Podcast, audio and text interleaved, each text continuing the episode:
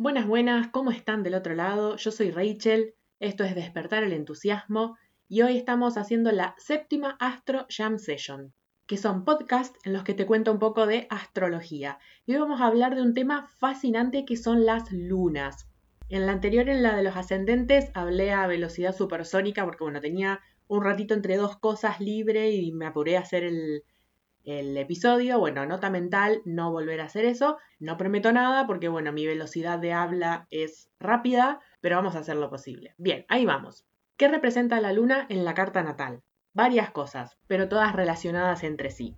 Primero, representa aquella persona que nos dio nutrición emocional y afectiva, que por lo general es mamá, pero también puede ser papá, algún abuelo, abuela, mamá o papá adoptivos, la persona que me cuidó, que me dio cariño, que me protegió, que me dio contención cuando era una criatura.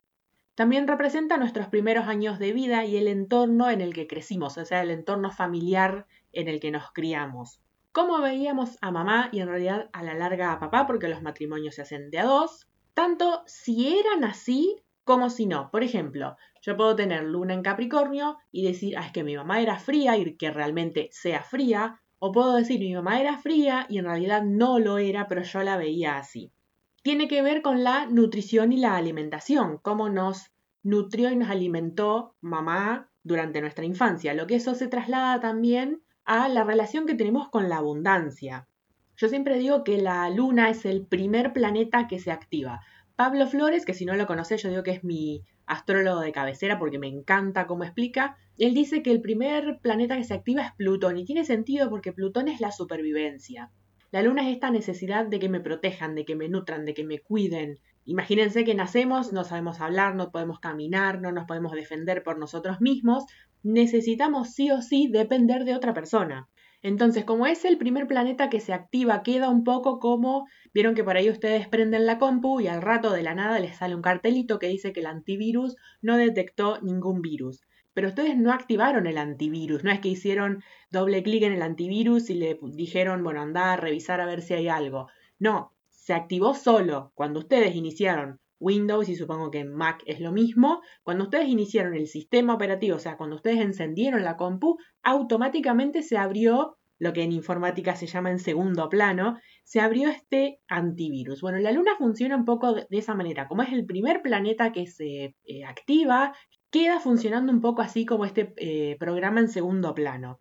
Entonces queda en un lugar muy inconsciente. Entonces tiene que ver con nuestras reacciones, nuestros mecanismos de defensa, nuestra búsqueda de seguridad, nuestra búsqueda de refugio. Así como recibimos amor en nuestra infancia, es el tipo de amor que vamos a buscar cuando seamos grandes. Por ejemplo, cuando yo era chiquita me decían, si vos te portas bien, yo te voy a querer, si vos te sacás buenas notas en la escuela, yo te voy a querer. De grandes vamos a buscar una persona que también nos diga, si vos haces A, yo te voy a querer, si no, no te quiero. Hasta que obviamente empezamos a ver que se repiten ciertos patrones y los empezamos a traer a la conciencia y eso se convierte en talentos. La luna, en resumen, se trata de nuestro mundo emocional. Y así como te había explicado con los elementos, eh, con las lunas pasa lo mismo. Por ejemplo, una luna en fuego, si no quiere sentir sus emociones, se pone inquieta o se enoja o está siempre rabiosa o algo que he visto, o sea, tampoco es como que me he puesto a hacer mucho análisis, pero tengo varias personas alrededor que tienen o lunas en fuego, mucha energía de fuego y que han tenido ansiedad, ataques de pánico. No sé si es solamente con las lunas en fuego, pero una manera de por ahí no expresar las emociones y guardarse todo y no expresar la rabia es después tener ansiedad. Las lunas en tierra, en cambio, tratan de mantenerse ocupadas. Por ejemplo, yo soy luna en Capricornio y me acuerdo que en mi adolescencia o en mis 20 largos, eh, cuando yo estaba notando que me estaba por poner triste o que me estaba por bajonear, empezaba a mirar alrededor y decía, ah, en ese mueble hay una motita de polvo, me voy a poner a limpiar y ponía todas patas para arriba con tal de no sentir esa tristeza o ese bajón que me estaba, eh, que yo sentía que me estaba viniendo. Las lunas en aire se ponen a hablar y racionalizan lo que les está pasando. O sea, te cuentan con mucha frescura lo terrible que les está pasando, pero como que no lo sienten. Y las lunas en agua por ahí es como las que les cuesta un poco más no sentir las emociones, pero también se escapan y buscan o controlar su entorno, en el caso de la luna en Escorpio, o de escaparse a su mundo de fantasía, en el caso de la luna en Pisces y Cáncer. Entonces, ahora vamos a hacer un resumen de más o menos de qué se trata cada una de las lunas. El otro día que te hablé de los ascendentes, te contaba que por un lado tenía que ver con el nacimiento, a veces la luna también influye en cómo fue el parto y que tiene que ver con nuestra apariencia física. Y a veces la luna, hay como ciertos signos que yo veo como que son más fuertes y entonces a lo mejor si tenés una luna en determinado signo, así no la tengas en el ascendente, influye en tu apariencia física. Una aclaración previa es que yo mucho no coincido con cómo me han enseñado algunas cosas de astrología, es como que se han concentrado mucho en la parte negativa, en la parte... A ver, yo entiendo que venimos de generaciones y generaciones en las que no hubo educación emocional, donde, no sé, a los hijos medio como que se los trataba como que había que domesticarlos en lugar de criarlos amorosamente. Entonces sí, puede que las 12 lunas, o por lo menos la mayoría de las lunas, se traduzcan en si tuviste padres de porquería o madres de porquería. Pero ¿qué pasa? Porque, o sea, quiero creer que en un futuro la humanidad va a evolucionar. Bueno, ¿qué va a pasar dentro de, no sé, 50, 100 años? Van a seguir naciendo niños con las 12 lunas, pero de padres un poquito más conscientes, ¿no? Quiero creer. Entonces, por ejemplo, vamos a arrancar con la luna en Aries. De la luna en Aries me enseñaron como que mamá podía ser agresiva, invasiva, o sea, me imagino esta situación de que a lo mejor, no sé, el chico estaba en su pieza y mamá de la nada le abría la puerta sin golpear la puerta y se metía en la pieza y entraba como si nada, o a lo mejor en casa había discusiones, peleas, a lo mejor me imagino una situación así como un, no sé, te quiero idiota, digamos, como una, eso, expresar amor a través de la agresividad. En lugar de caricias, empujones, pellizcones, más, o sea, un amor un tanto, el, el porque te quiero te aporreo, se me hace la luna en Aries. Ahora me pregunto, papás de niños con luna en Aries, pero un poquito más evolucionados. No sé, me imagino que a lo mejor te alientan a tomar riesgos, a animarte.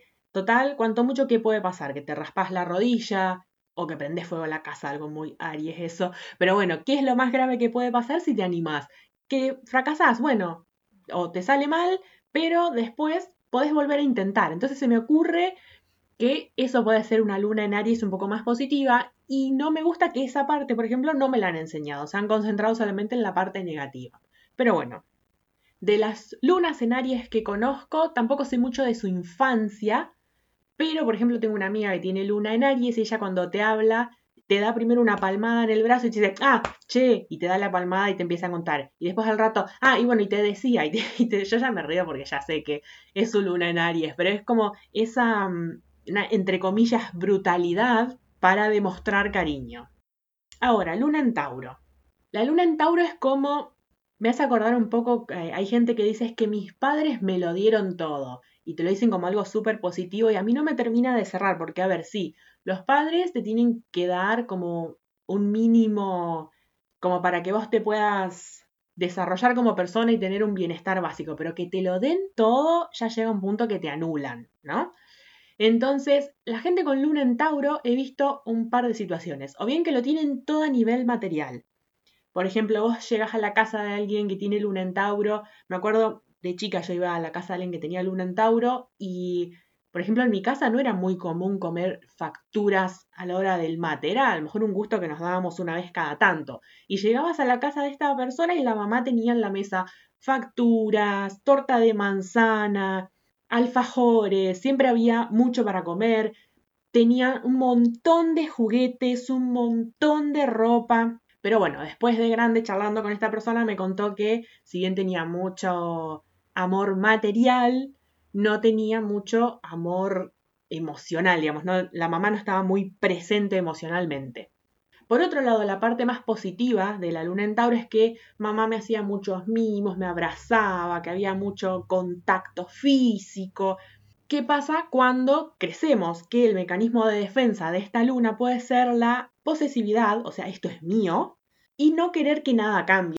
Luna en Géminis.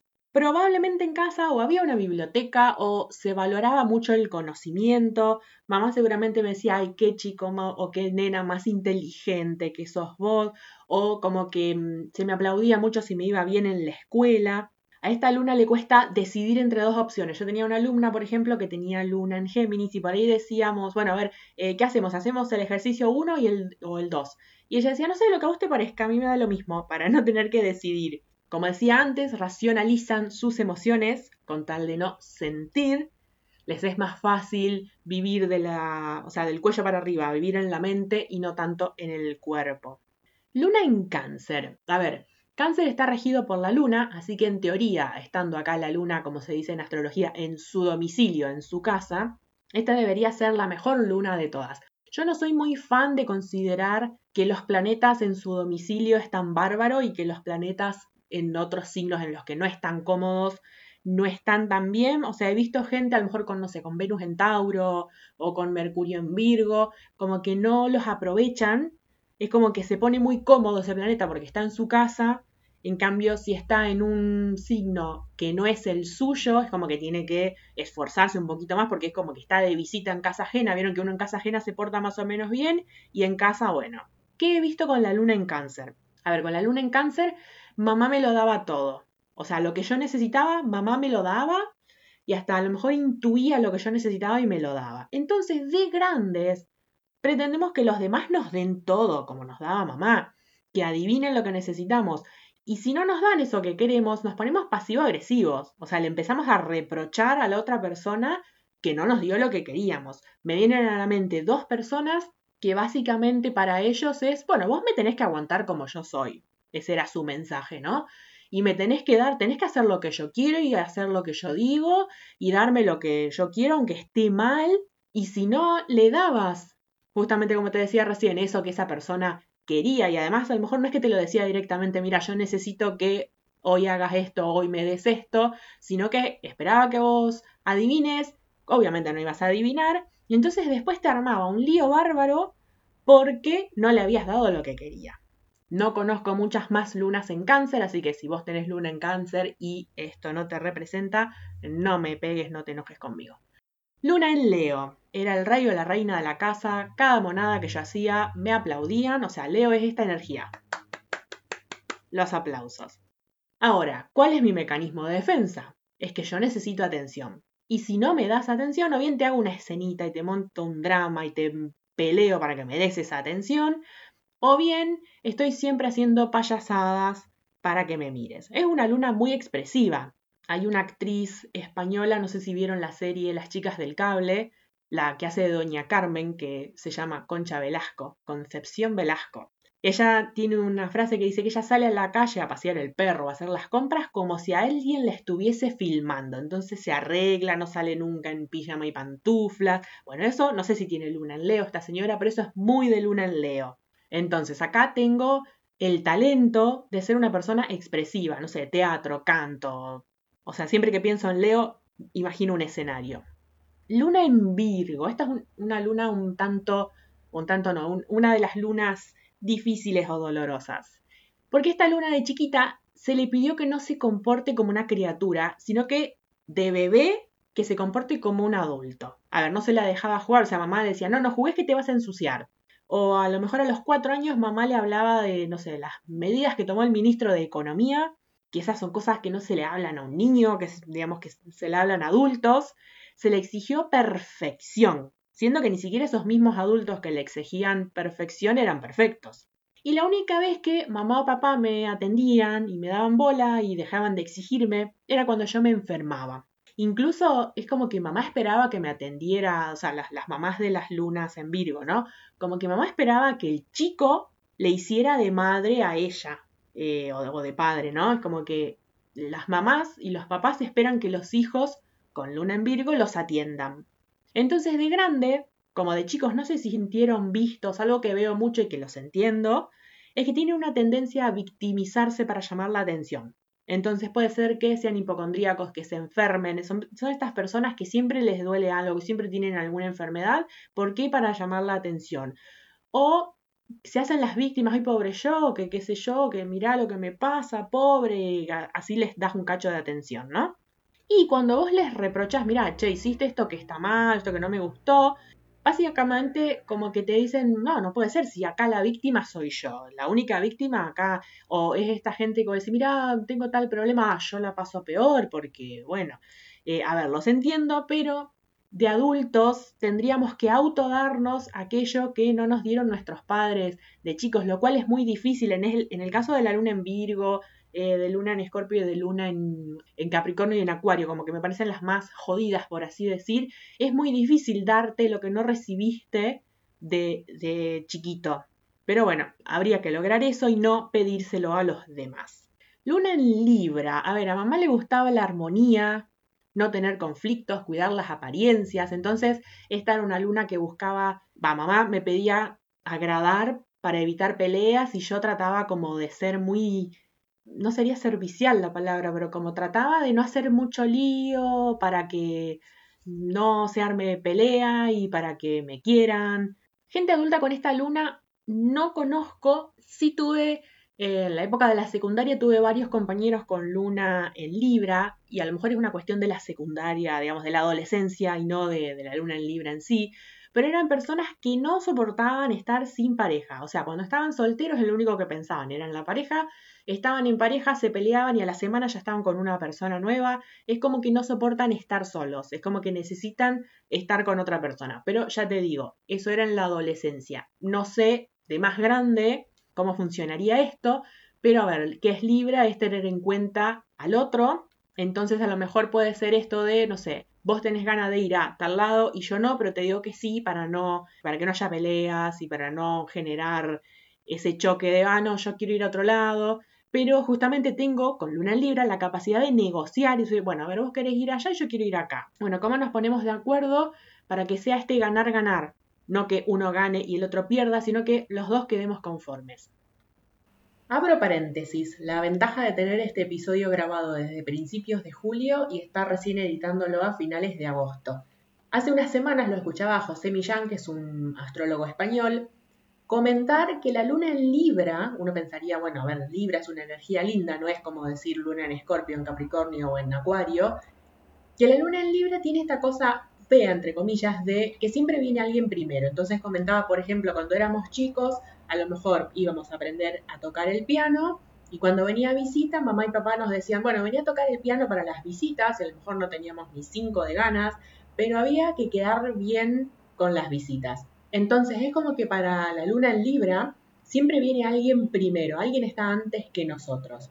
Ahora cierro paréntesis. Luna en Escorpio. Acá, bueno, recordemos que mamá puede haber sido así como la vemos o no. Entonces puede que mamá haya sido intensa, absorbente, manipuladora.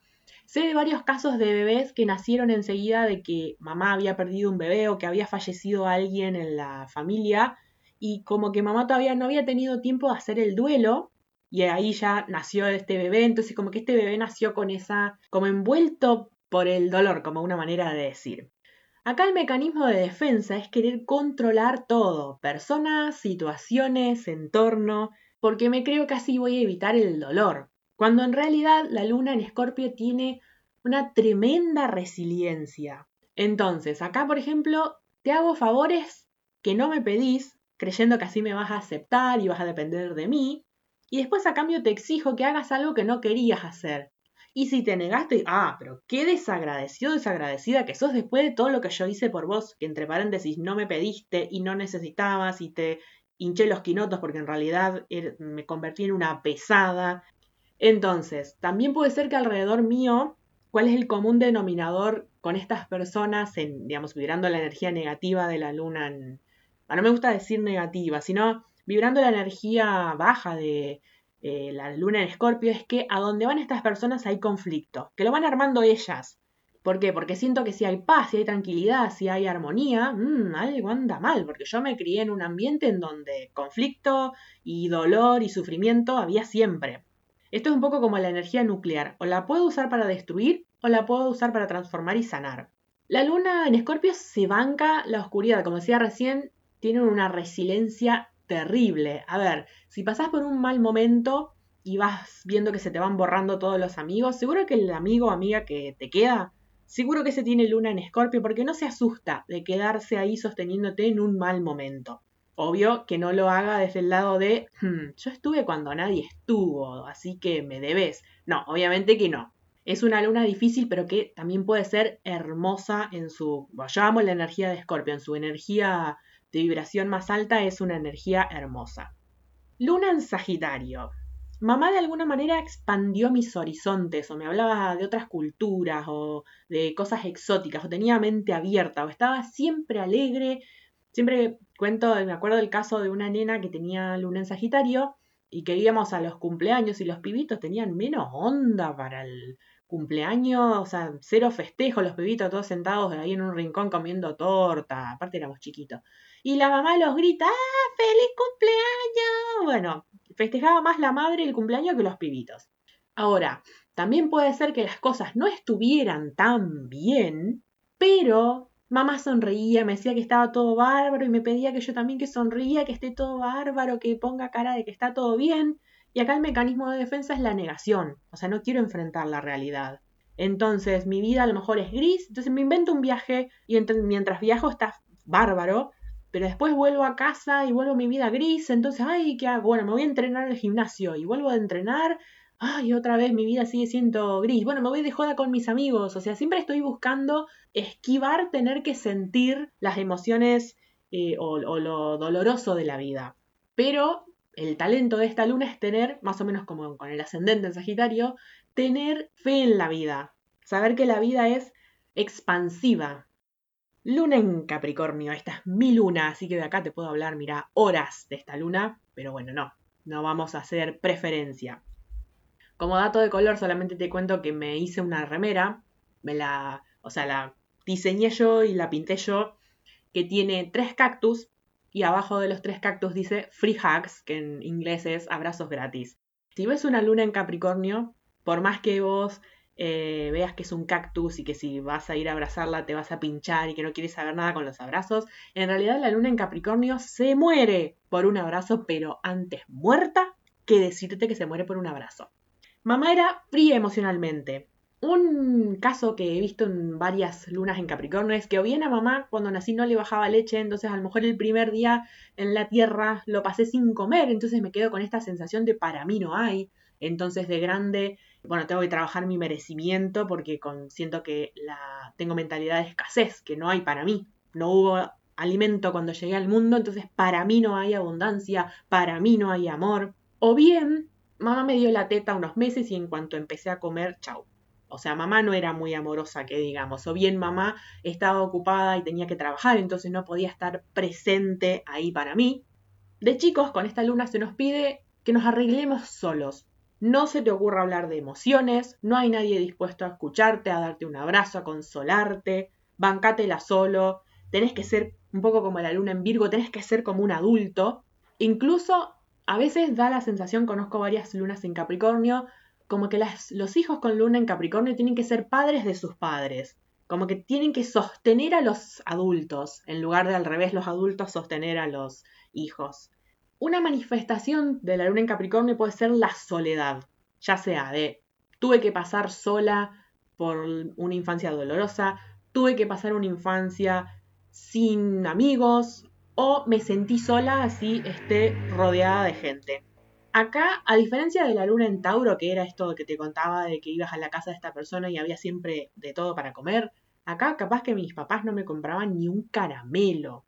O otra cosa que vi es que como no me sabían expresar emociones, sentimientos y no me sabían expresar amor emocionalmente, me llenen de cosas materiales. Me acuerdo que tenía una compañera en la primaria que yo la recontra envidiaba, porque ella chiche que estaba de moda, chiche que tenía. Los que se criaron, o las que se criaron en los 90, a lo mejor se acuerdan de unas cartucheras de plástico, que creo que eran de Barbie o, de varios personajes, pero que eran eh, como una cajita plástica que vos sacabas del costado una cajita y tenías la goma, abrías otro cajoncito y salían los lápices, corrías para un costado una cosita y salía una lupa. Bueno, ella la tenía. Después tenía una bicicleta con todos los chiches, también la tenía. O sea, tenía de todo, pero los padres le exigían tremendamente, ella se pasaba todas las tardes, tres horas por tarde estudiando, porque los padres le exigían que fuese la alumna 10.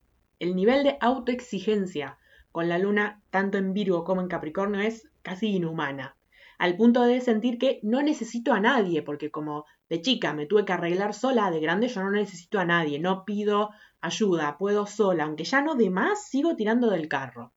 Esta luna como que congela las emociones para no sentir. Yo siempre digo que la luna en Capricornio no llora ni cortando cebolla.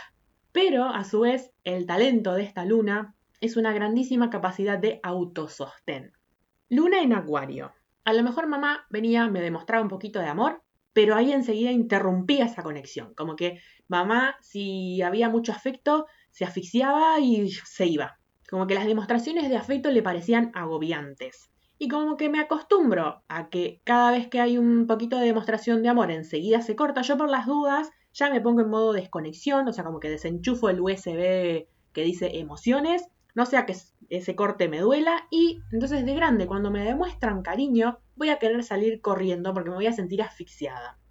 Entonces el talento de esta luna es querer desapegadamente, que está mal visto el desapego, pero en realidad el desapego es, mira, yo estoy bien como estoy sola, tu compañía es un plus, pero no te necesito, o sea, no es que si no estás conmigo yo no puedo vivir. Sería el amor ágape que decían los griegos.